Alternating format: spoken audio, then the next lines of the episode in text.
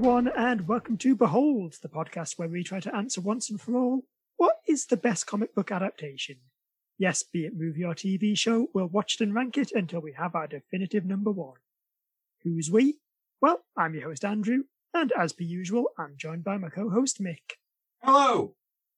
So, how are you doing today, Mick? Oh, you know, not too bad. The sun's shining. That's about it, really.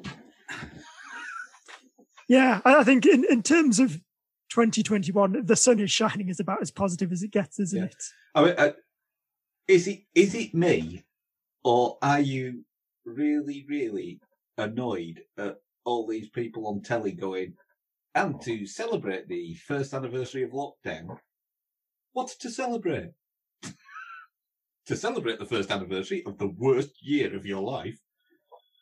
Yes, to celebrate the fact that it's been an entire year since you've like gone to the cinema or had a nice meal out. or had fun of any kind.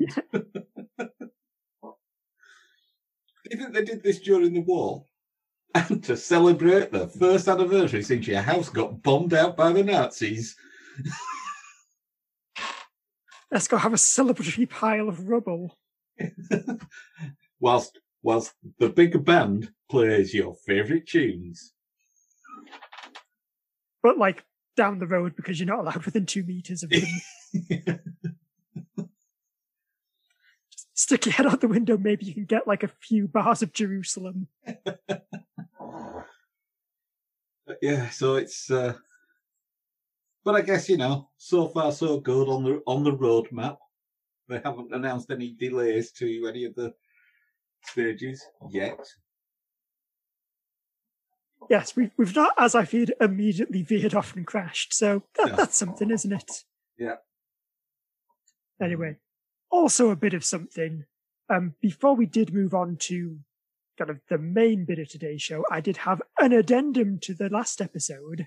An addendum to the last episode. Yes. So I, I realized after the episode went out that when we were talking about WandaVision, um, I kind of briefly mentioned that the Vision is not a comic character that I'm particularly that fussed about. Right. Um, what I did forget to mention though is that he is also the single most important comics character ever created. Um I mean one of the reasons I enjoy doing these podcasts with you, uh, Andrew, is that you are a a baffling cocktail of contradictory views and opinions, but explain yourself. Okay, so the the synthezoid version of the Vision, who we all know and kind of mostly put up with, first appeared in Avengers issue fifty seven, and on the cover of that issue of the Avengers, it very boldly procl- proclaims, "Behold, dot dot dot, the Vision," and that's where we get the name of the show from. Ah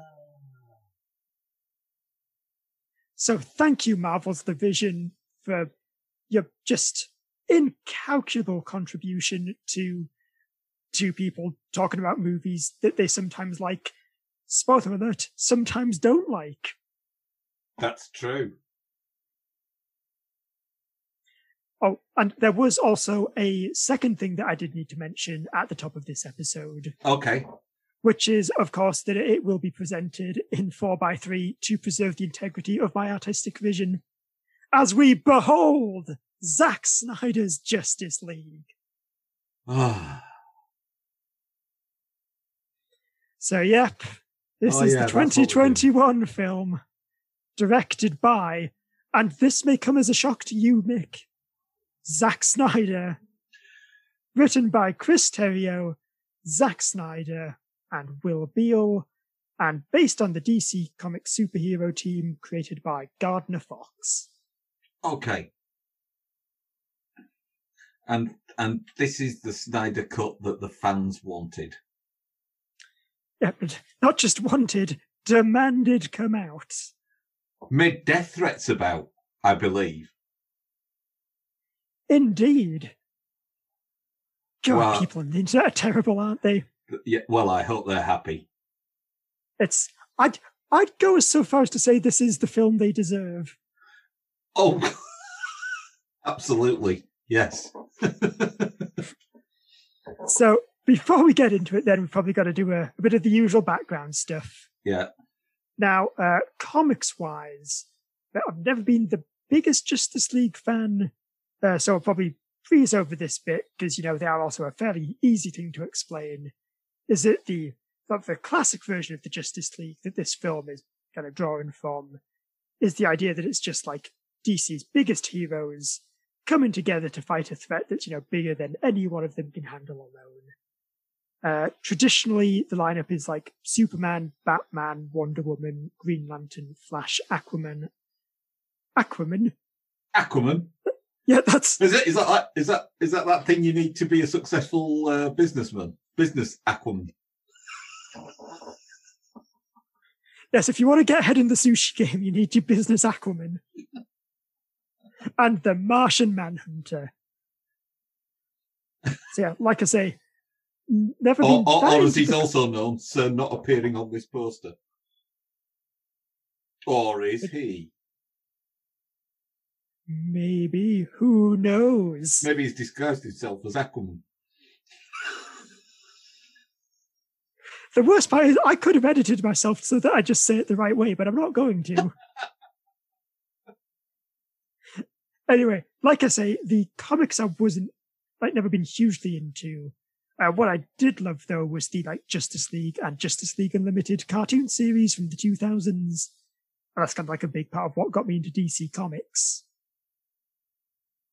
But uh, that's mostly by the by though, because we do have another thing to talk about in the background this week, which is of course that, you know, Zack Snyder's Justice League isn't just an original film.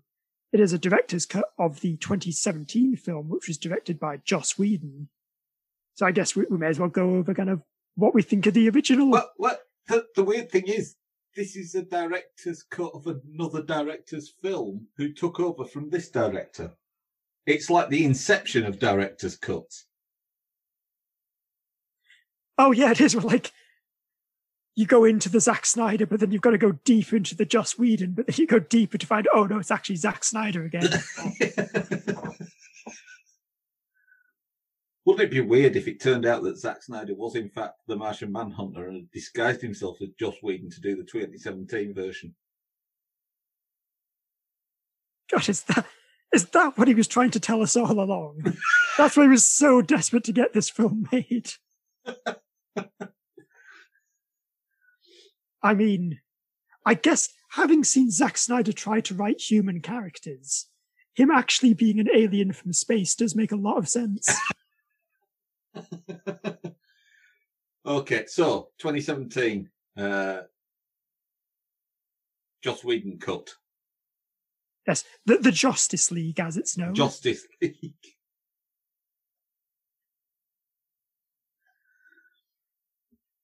I mean, let's face it, at two hours, it's basically a short, isn't it? It is, yeah. I, I know, like, obviously, a lot of people hate it. I, I don't mind the original, mainly because it is, it's just a two hour, kind of quite light and breezy superhero flick. Yeah.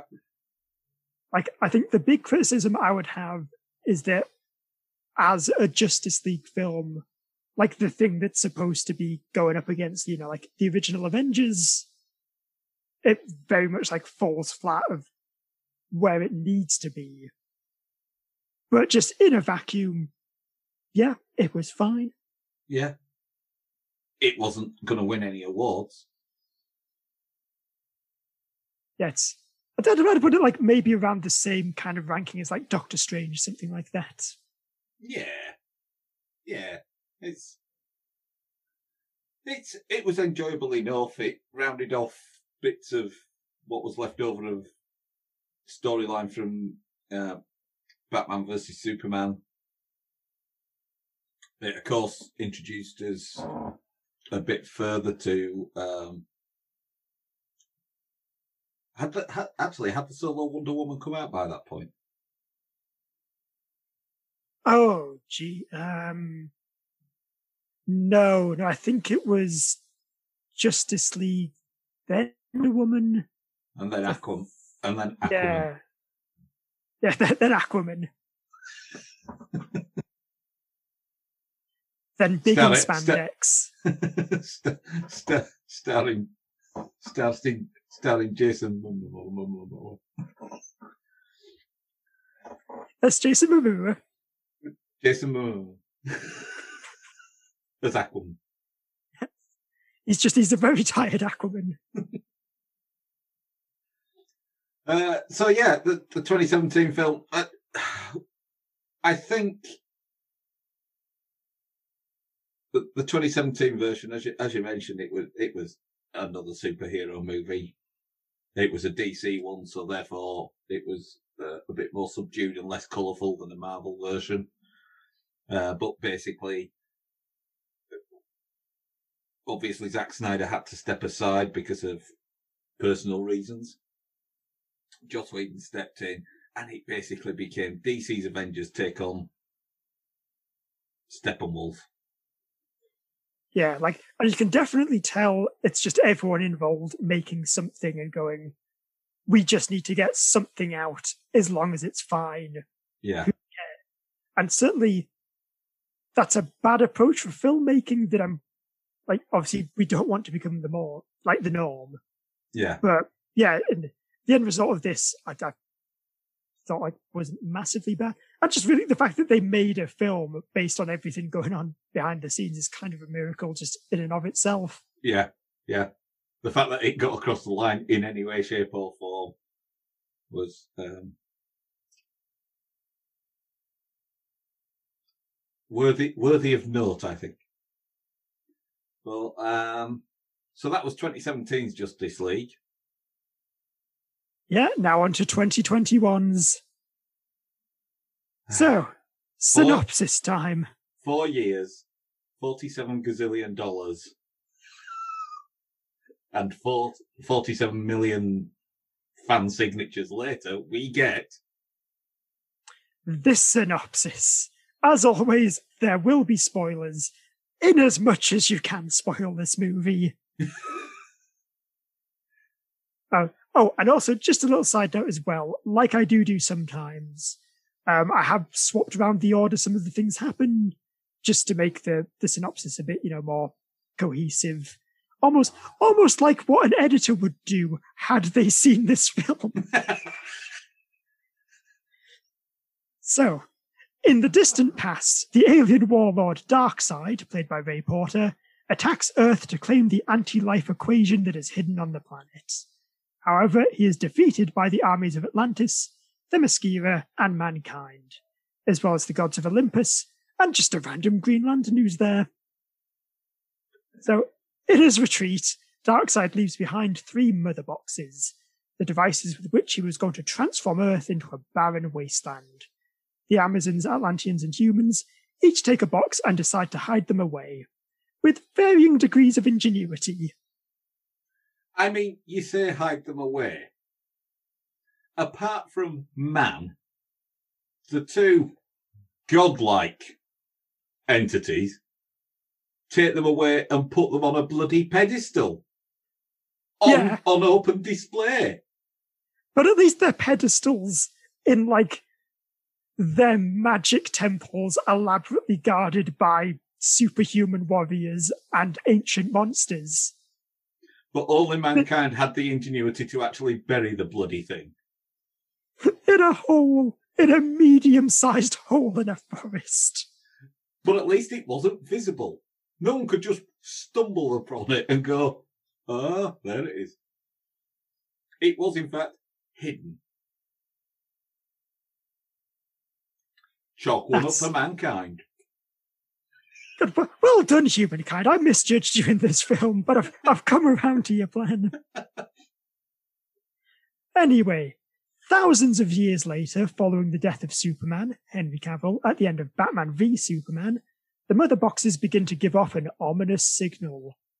This signal alerts Darkseid's disgraced flunky Steppenwolf, Ciarán Hinds, who travels to Earth to retrieve all the boxes and finish what his master started.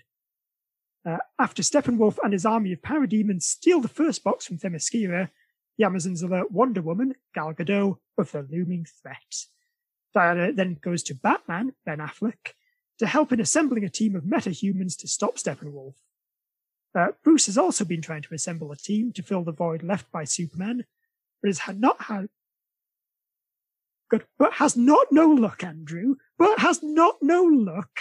But has not no luck. Check your bloody words, mate.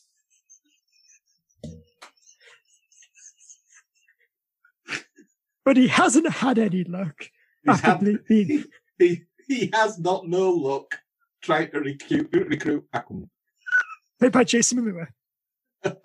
Bruce and Diana then split up to recruit the other two heroes on their list. Bruce travels to Central City, where he finds the, shall we say, energetic, to put it nicely, speedster Barry Allen, played Yeah. by Ezra Miller, who is more than happy to join the team. Meanwhile, Diana tries to convince Victor Stone, Ray Fisher, to join. Uh, Vic was a star athlete until he was in a car accident that killed his mother and left him near death. In an attempt to save him, Vic's father Silas, Joe Morton, from a town called Eureka, Yes. used one of the mother boxes on him, turning Vic into some kind of cyborg. So, Cyborg initially refuses to join the Justice League, but changes his mind after parademons kidnap his father. Aquaman similarly has a change of heart after Steppenwolf steals the second mother box of Batman. Okay, so next time I'm going to say his name right.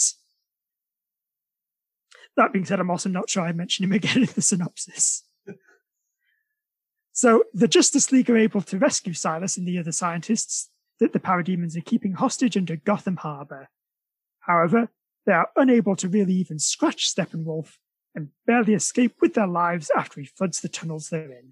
The League realize that the only way they're going to save Earth is with Superman's help, and so they break into the Kryptonian ship that Star Labs uh, has just in a, a bunker somewhere and use a combination of its regeneration goop and the third mother box to bring the Man of Steel back to life. Uh, it doesn't go quite to plan though, as a confused Kal-El lashes out against his fellow superheroes in the middle of Metropolis. Luckily, Lois, Amy Adams, is able to bring Clark back to his senses. However, in the mayhem, Steppenwolf is able to steal the final mother box.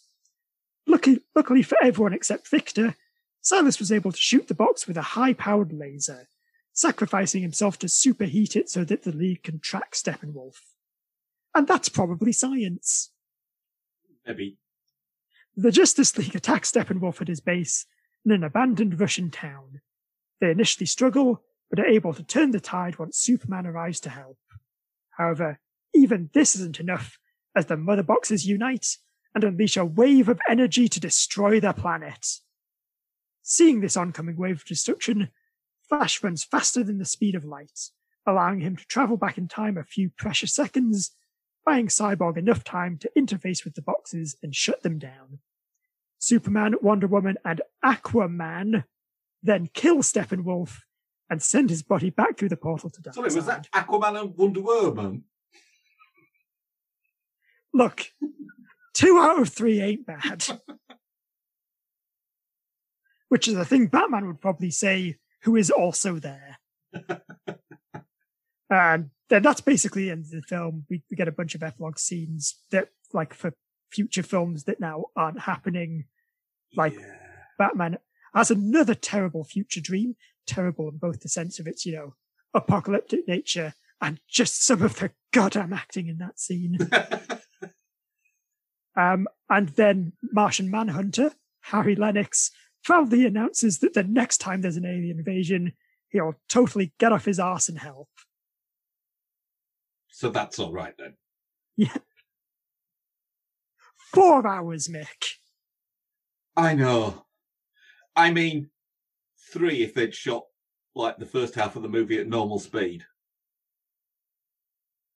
Yeah, I mean, I saw some, I think something like 10% of this movie is just slow motion shots. Is that all? Is it only 10%? I mean, was it? because I, I watched the first part of the 2017 version, just to remind myself.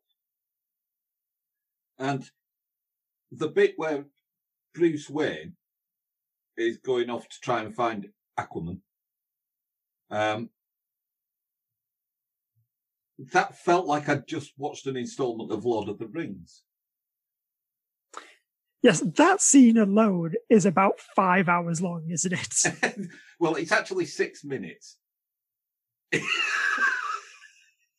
six no, minutes. That, that can't be right. Six minutes of him trekking aimlessly across a landscape. I mean, the, the bit where the villagers just sing a random song is at least 15 minutes. Oh, no, no, no. I'm just talking about the bit where he gets to the point where he looks over the cliff and sees the village. Oh, right. You mean just like Batman's fun horse adventure? Yes.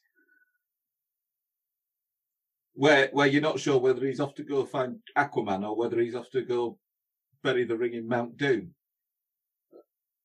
Actually, yeah, you could just re-edit that entire scene so they're just over it's going ba bum. So at the end, when Lex, so, so at the end, when, they, when, when Lex Luthor says, "I know who Batman is. He's a hobbit from the Shire."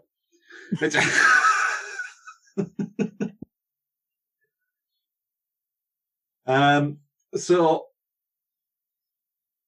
do you know what I'm going to do? I'm going to go out on a limb and I'm going to say what I thought was good about this version. Ooh, ooh, that is a bold change of pace. Okay. Isn't it? Right. The mother boxes are elevated beyond being just a MacGuffin. Yes, because, at least at least a bit better than just it's the cosmic cube again. Yeah, in in, in the 2017 version, they just start making noises. They start waking up, and there's no apparent reason for it. At least in this one, through about four hours of slow motion, we understand that they are awoken by the death of the Kryptonian. Yeah. Yay! And also that I feel like makes more sense. Because I think they maybe mentioned it in the 2017 one, and then there's that obvious question of okay, but they've been on Earth for a thousand years. Superman has been Superman for like a week and a half. yeah. But yeah, this this like gives you more of a clear timeline. Yeah. That the mother boxes were dormant. Then Silas Stone reactivated one of them to turn Vic into cyborg. Yeah. They then all awakened, realized that, oh wait, nope, Superman's flying about. It's not safe to attack Earth yet. Yeah. And then once he died, sent the signal to say, okay, lads, all good. Yeah. So, so from that point of view, the mother box piece all makes more sense. Yeah, it's just more of like an mm-hmm. actual storyline. Yeah, and of course, uh, one of the advantages of the of the runtime is that we now get the cyborg origin story that we're not going to get in a cyborg standalone movie. Yes, I think definitely the big thing for me is that Cyborg is a hundred times better in this film because he actually gets character development and, and, rather and, than just I am a robot, plug into the mother box. um, He's basically the Justice League's USB stick in the original, isn't he? yes. But I, I, you know, I think, I think that that's always a risk that you run with something like this, and we we've mentioned it before when we've referred to other movies, you, sometimes you just try and fit too much damn plot into a film and something or someone gets sacrificed along the way. We mentioned it with Batman Returns. Uh, too many villains. Spider-Man 3. Too many bad guys. In this, potentially too many good guys. Unless, of course, you've got four hours to play with. And even then, I'd argue this film still tries to cram too much in. you see, to me, and, and I think, I think it's fairly obvious that um, prior to agreeing to releasing the cut, Warner Brothers must have made it clear to Zack Snyder that this was the end for the Snyderverse, and that there weren't going to be any follow-ups to this particular strand of the DC universe. yes, it's not going to be like the original plan where this is Justice League Part One and Yeah. you get a Part Two later on. It's like I- no, this is one and done. Yeah, Just and get it over with, Zack. and and this is what spoils it for me because I think, as we mentioned before, the the Justice League has Steppenwolf as the bad guy, and that leaves the way open for Justice League Two to step it up a notch, and suddenly we get Darkseid and the rest of the Apokolips crew mucking in to make life even worse for the Justice League. Um, but no, this is like let's just throw it all at the wall and see what sticks. yeah, this is just so much everything that like Zack Snyder had written on a napkin or It- shoved down the back of the sofa is just put is, it in the film. this is basically Zack Snyder doing Sucker Punch, but with DC characters, isn't it? He's basically going, there's no such thing as a bad idea, especially when you've got four hours to fill. God, it really is. And so much of this is just like unnecessary and extraneous. Yeah, there are scenes that there are scenes that are extended that had absolutely nothing to the storyline. Yeah. And I mean, and there's that entire subplot as well of like Lois learning to get over Clark's death, which I'm sure would be like a really nice, touching subplot. Except then also Clark comes back from the dead. Yeah, So, like, that whole thing is rendered completely moot. yeah, and it's it's oh. I mean, the nice thing about this, and actually, I, I know originally they, they talked about releasing it as a sort of four part series. Um, they've actually split it into, is it eight parts with captions? I six, I think. is it six? I mean, Oh, you know, I'd yeah, maybe six or seven. I can't remember if like Is it seven parts it's and six parts and the yeah, maybe it's it's definitely more than four. Yeah. But there's a caption. It's it's almost like Zack realizes that this is a long haul and you might need snacks. Yeah, or just or just a break. Well, you know, just you know, some kind of like massage on your gluteus maximus as it goes numb from sitting there and watching all the slow motion. And I think that's it. I think slow motion is now dead in Hollywood because Zack Snyder's used it all. Yeah, it's, it's like there's a, there's a global silicon shortage, and there's also a global slow motion shortage, and now Zack Snyder's just used it all. and also um, there was a huge budget involved, and I know that Justice League was um, criticised for wasting a lot of money digitally um, shaving Henry Cavill as Superman. Um, but man, they must have thrown most of this budget at making Steppenwolf so very, very shiny. He's so shiny and so pointy.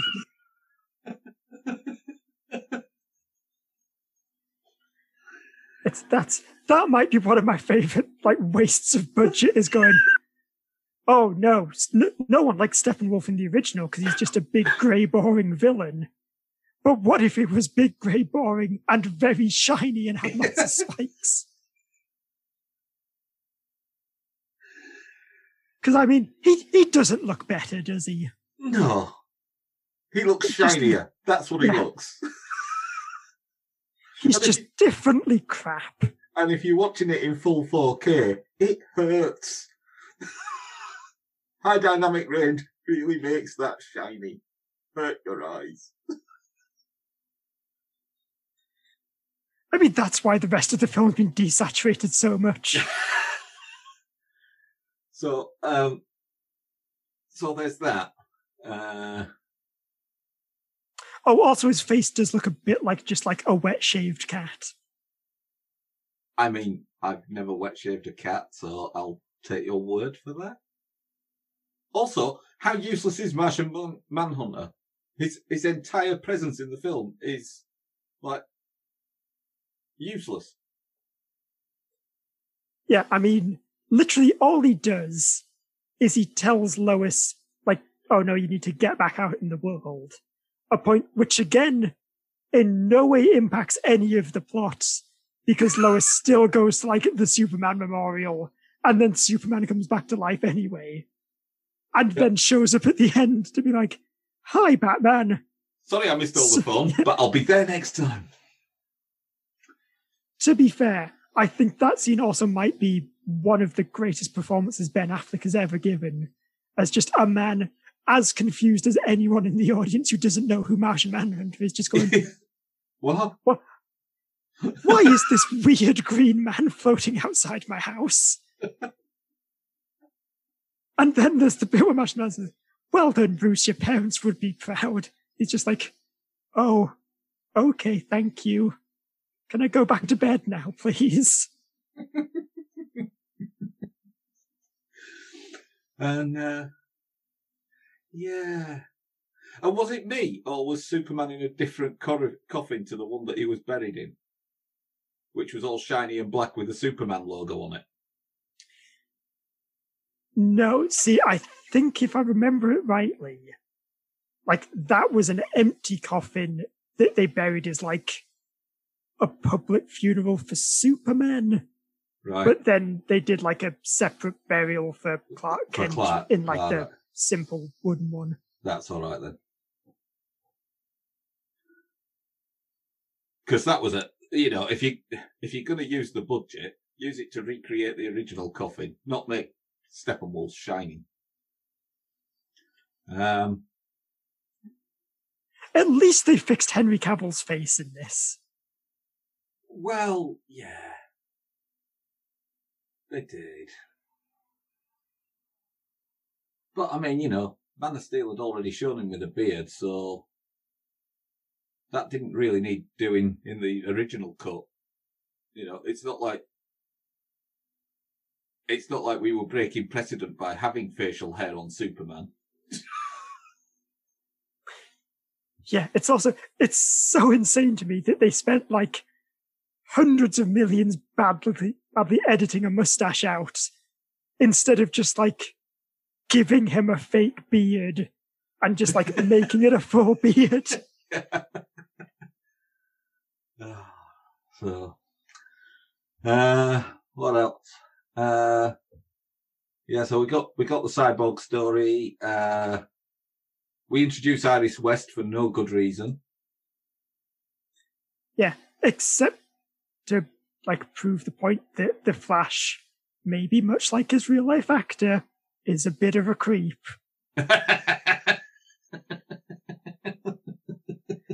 Because I get, like, I think the scene almost works where, like, he's rescuing Iris and, like, the world is frozen around him. And it's a bit like, a, oh, it's like, you know, the Flash, he exists in a whole different time and place to the rest of us because he just moves that fast. yeah. But just him, like, creepily stroking Iris's hair Yes. as she unmoving. Basically, it's a bit like if she was in a coma and he was just, like, caressing her face. Yes. Yes, it, it, it's got similar dark overtones to um, Wonder Woman's um, affair with Steve Trevor in '84, isn't it? It's Yeah. g- But d- did they say just want all their heroes on some kind of register? That's what the Justice League is. They're they're not there to uh, protect Earth. They're there to be to allow Earth to be protected from them. If we put them all in the Hall of Heroes, we know exactly where they are. We don't have to worry about them. That's, that's why they all have to just sit in the one big room. I can see a big table, lots of chairs, maybe manacles. Um, There's a parole worker in the corner. so yeah. Um, Okay, uh, look, we've we've tried to say nice things about it. We have. Can I just go through now my big list of unintentionally hilarious things in this film? Okay. So number one, and this is in chronological order, is just Superman's silly slow motion death scream as he dies. Just like the and then like the little air ripples that go womp womp womp womp womp womp womp. Yeah. I mean, on the one hand, it's good because that gives us the, the reason for the mother boxes waking up and going, oh, hold on. I think I hear the death throes of a Kryptonian. Um, but yeah, it.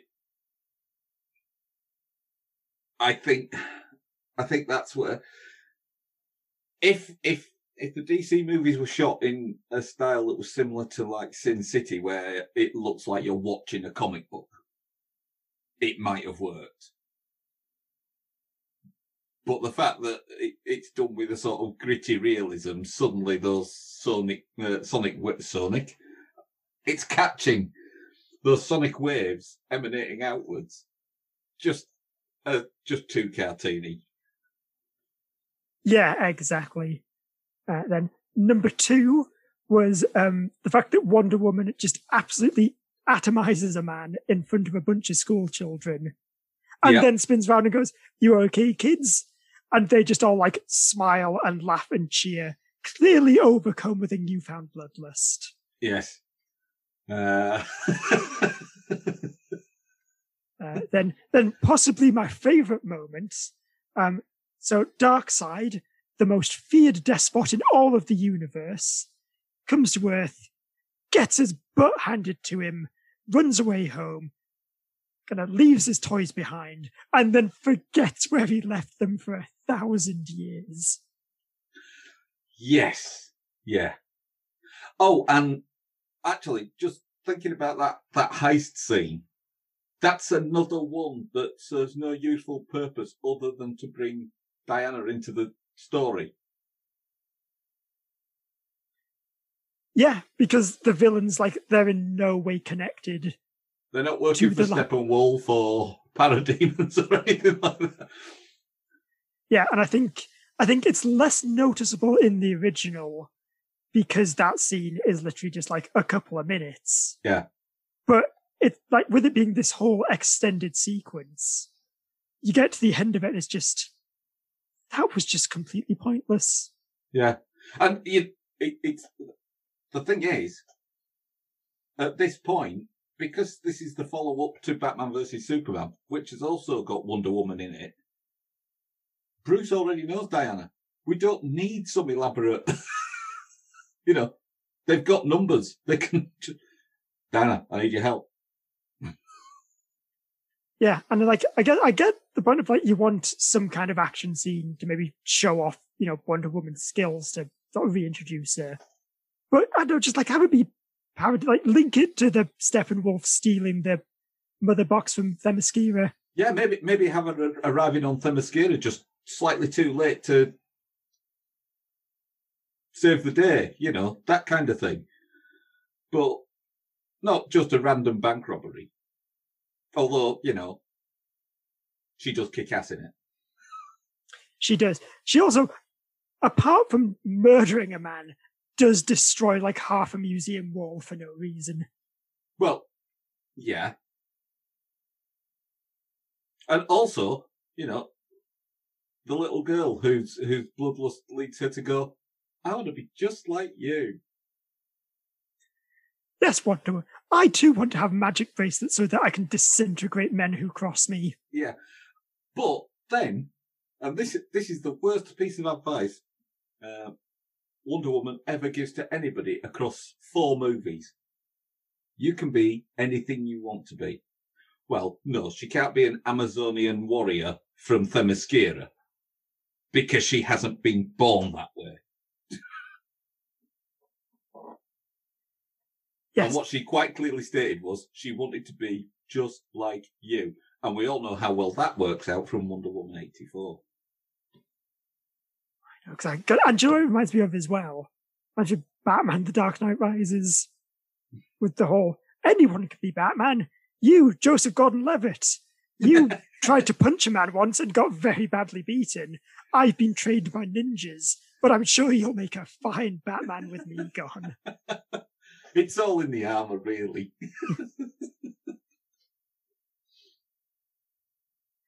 anyway, then, yeah, other hilarious moments. Um, again, I've already mentioned humanity just digging a big hole, Steppenwolf's weird face, Oh, this is another good one. Um, Willem Dafoe just going up to yell at Aquaman for not clearing out his mum's crap. Yeah. And I get that's definitely that's the best of the unnecessarily long way of explaining why a character has a thing plots. Mm. Like they've got that whole thing as well of explaining that Batman, you know, he's taken Kryptonian stuff from the ship and that's why he's got special gauntlets that can absorb energy. It's I I don't need that explained. Just he has the energy absorbing gauntlets because he's Batman. Yeah. And Batman has gadgets. That's what he does. Or, you know, in this case, it's what he does unless he just finds a nice big gun that he can shoot people with. I, mean, maybe that's that's why in previous installments of the DC universe, Batman hasn't used guns. It's because he hasn't had one. Yeah, that's it. It's not that he's got any moral stance against it. It's just that Alfred never lets him have one. no, and this is so moving away from the comedy stuff. Though, I think the thing that annoys me about Batman using guns, it's not like it's not even a character thing because I get you can say, well, no, this is Zack Snyder's Batman, and maybe he wants him to be the kind of guy who kills people. That's, I guess, that's okay if that's what you want your interpretation to be. Mm-hmm. But it's just boring to watch Batman stand still on a ledge going pew, pew, pew, pew, pew. Like he should be bursting from the shadows and like elbowing a guy in the face and then throwing a batarang so that it jams in Oh. another guy's muzzle and then the gun explodes and knocks him off the platform. Or even use him as a jump scare. You know, the, there's a parademon running through a cave to try and get to one of the mounted guns, and suddenly something swoops out the ceiling and just. And the next time you see him, he's dangling from a bat rope. Those Yeah, kind of exact- things. because that's Batman's thing. That's his Yeah. special skill. That's why he's on the Justice League. Literally, pretty much everything in this film, Alfred could have just done it instead. Yeah. Or heck, or, or even Cyborg. Like he could just hack half Batman stuff and do his job for him. Anyway, speaking of Batman, next accidental hilarious moment is that just like in X Men Dark Phoenix, there's a scene in that future vision where Batman tells the Joker that he'll effing kill him just to show that he's a serious big boy. And it is, God, just that entire scene. It's so much like a 13 year old Batman fan fiction, isn't it? it is. But it's also Jared Leto's best performance as the Joker. That, that is objectively true, isn't it? because he is actually doing something in this film. yeah. And then, yeah, just again, Martian Manhunter showing up for no goddamn reason, Yeah. and Bruce being mildly annoyed by it. Oh, and and and the epilogue uh, of like you know, basically the Brotherhood of Evil forming up to just I don't know, have a party. Yeah, I mean, from what I understand, that's like restoring the original version of that scene, which is the idea is that it's not so much like your your Brotherhood of Evil or even Justice League or your Secret Society or whatever.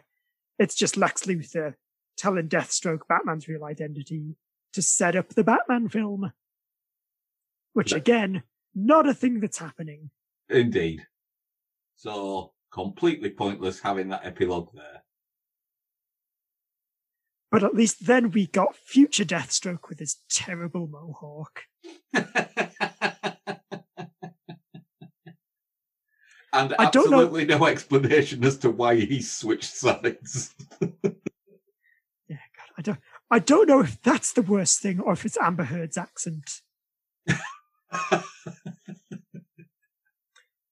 Because I think getting the full scenes of her in this really makes you appreciate why in the Aquaman film they just said, no, just use your normal voice. and then also go away from the set and never return because you're a terrible person. She is certainly possibly the person I hate the second most in this film. Because God, Ezra Miller. he's he's just insufferable, isn't he? Yeah. Um, yeah, I think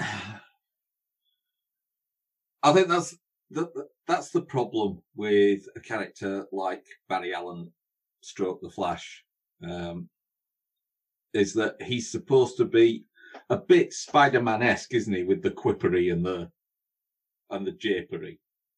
Yeah, especially like the modern version where it's sort of like Barry Barry Allen and Wally West sort of mushed into one Yeah. weird amalgamation. And it's it's difficult to write a character like that without them being insufferably annoying. Yeah, I think it's one of those things as well. It does come down a lot on the performance of the actor Yeah. And just anything that comes out of Ezra, Ezra Miller's smug lizard face is just absolutely torturous to listen to. Smug lizard face. also, just just as a side note, who would want their dog walked by the Flash? People who hate their dogs. Yeah. Like, if you want just a leash and a bit of ash back, then yep, he's a great dog walker. Um, so it's a four-hour film. We do at least get the the cyborg movie that we're never going to get. Actually, self-contained within Justice League. Um,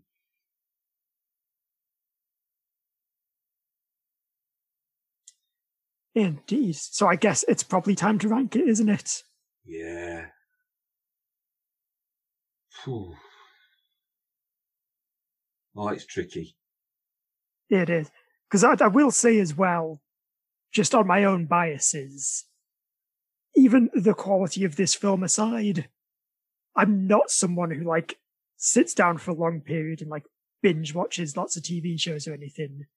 So just the idea of a four hour film just by itself is absolutely torturous. Although, what I will say is this, right? It's a four hour film. Okay. I mean, it's not. It's three hours, 52 minutes. And if you knock off the credits, it's about three hours, 40. Right? It still feels shorter than 30 Days of Night. Yeah, at least with Justice League, like you think, God, it feels like I've been watching this film for three hours. Yeah. oh, it's because I'm three hours into this film. Not like 30 Days of Night of, I've been watching this film for 12 hours and yet it's only been 30 minutes on the timer. And How it's that possible? and it's 30 Days of Night and it's been shot in real time. Um, so yeah, um, so good news for Zack Snyder. It's not going bottom of our list. and there's at least, you know, like parts I do like about this film. Like, I, actually, another bit I quite like is the bit they kept from the original of like Aquaman like surfing down one of the parademons through the sky and smashing into a wall. That's, that's pretty cool. It seemed shorter to me though in this one, in this cut. They seem to cut that bit short. I seem to remember Yeah. it being a bit more full on sort of surf dude. Yeah, I, I don't know if it was that or if it's just because there's like lots more happening as well. It feels a bit more rushed. Uh, could be. But it did, it did seem to be that any scene that involved our heroes having any kind of like fun seemed to be a lot shorter in this version than it was in the. Yeah. And God, and we are back to the Zack Snyder weird, like horrible Superman that I don't like. Hmm. Like he's just a bit of a mean jerk, isn't he? Yep. Like even though Steppenwolf is trying to kill all life on the planet, I'm still thinking, steady on, Clark. That's a bit far. like he seemed to really like that axe, and you and you've chopped off one of his horn things. So, um, right. Shall we? Shall we do this in easy stages? Are we talking top half of our list or bottom half of our list? I mean, definitely bottom half, aren't we? Yeah. So, where are we at with the bottom half? What's the current running order? So current running order is, I mean, if we maybe start with the lower end of thing, sort of like the bottom chunk. So we've got like Tank Girl at 23, Atomic Blonde at 24, Batman Returns at 25, Wonder Woman 84 at 26, Locke and Key Season 1 at 27, Titan Season 1 at 28, The Birds of Prey TV series at 29, Titan Season 2 at 30, Edge of Tomorrow at 31, Hulk at 32, Captain America at 33, and of course, 30 Days of Night at 34. I think it's probably just beneath Wonder Woman 84.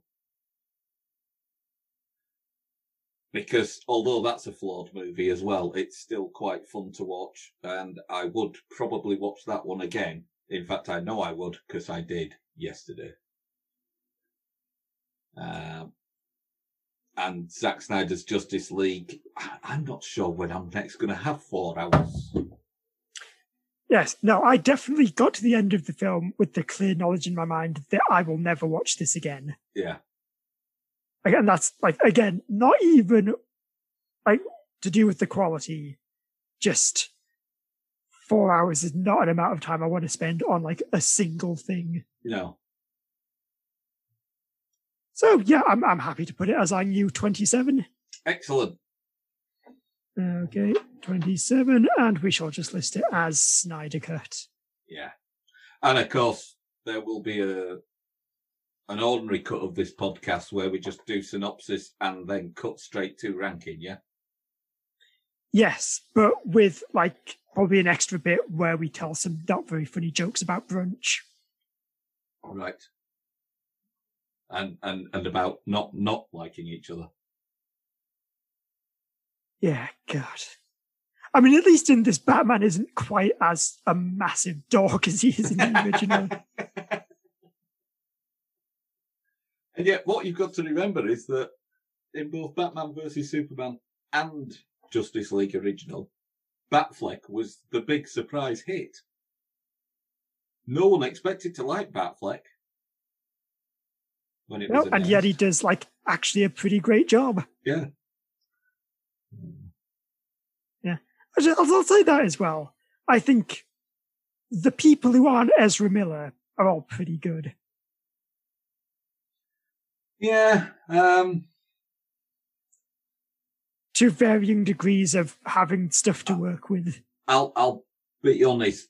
Um, I I'm not entirely convinced Ray Fisher could pull off a, a full solo movie anyway. I mean, it's never going to happen now because he's just peed off too many people. But um, yeah, I'm, I'm I'm not sure he's got the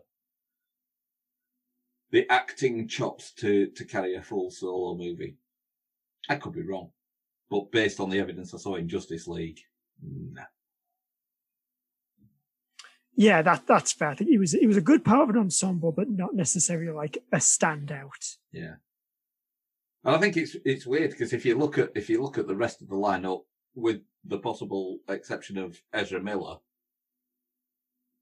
it's it's almost like they have sort of gone right. We'll have heavyweights for Aquaman, Batman, Superman, Wonder Woman, and then we'll just pad the rest of the Justice League out with whoever we can find.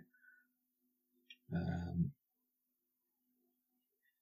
and possibly, you know, some of the other elements of the Justice League that from from other iterations, you know, maybe Hawkeye's going to be played by third cop from the left in an episode of NCIS or something. Yeah. Um, I think you're getting confused there, Nick. Did I say Hawkeye? Hawkeye is the, the super accurate oh. Archer member of the Ninjas. Yeah, and I meant to say the super well, oh, that... oh, or indeed Green Arrow, the other super accurate archer, who is definitely not just like pretty much the same character. um, well, all I'm doing there is what Ray Fisher accused Joss Whedon of doing. Um, that's one of his many attacks on the formerly uh, beloved director. Uh, and Andy Andy called Gal Gadot uh, Natasha on one day of the shooting. So there. Yeah, yeah, that is that's a whole kettle of fish, isn't it? Ah. Who's, who'd have thought that the man who, you know, was largely credited with inventing the woke generation ain't that woke? Ray Fisher, he'd have thought it. Well, and said it endlessly.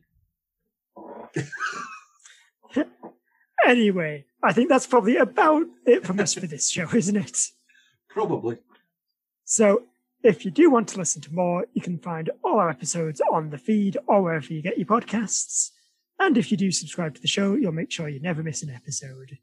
If you want to get in touch, our email is beholdpod at gmail.com, or you can follow us on Twitter at beholdpod. And if you are a fan, we'd really appreciate it if you did leave us a review on your podcast app of choice, or even just recommended us to, to a friend. This is the, uh, the best way for us to grow and reach new listeners so that they too can endure our suffering. or better still, if you've enjoyed the podcast, petition Warner Brothers and HBO Max to give us 47 gazillion dollars so that we can make more better. Or maybe just more. Yes, please let us also bankrupt Warner Brothers like Zack Snyder has probably done with this film. Because they're not going to get that back in HBO Max subscriptions, are they? Especially if you're like me and you watched it on a Now TV free trial. yeah. And then immediately ended it afterwards. well, that's everything. So until next time, I've been Andrew. And I've been Nick. So long, and thanks for listening.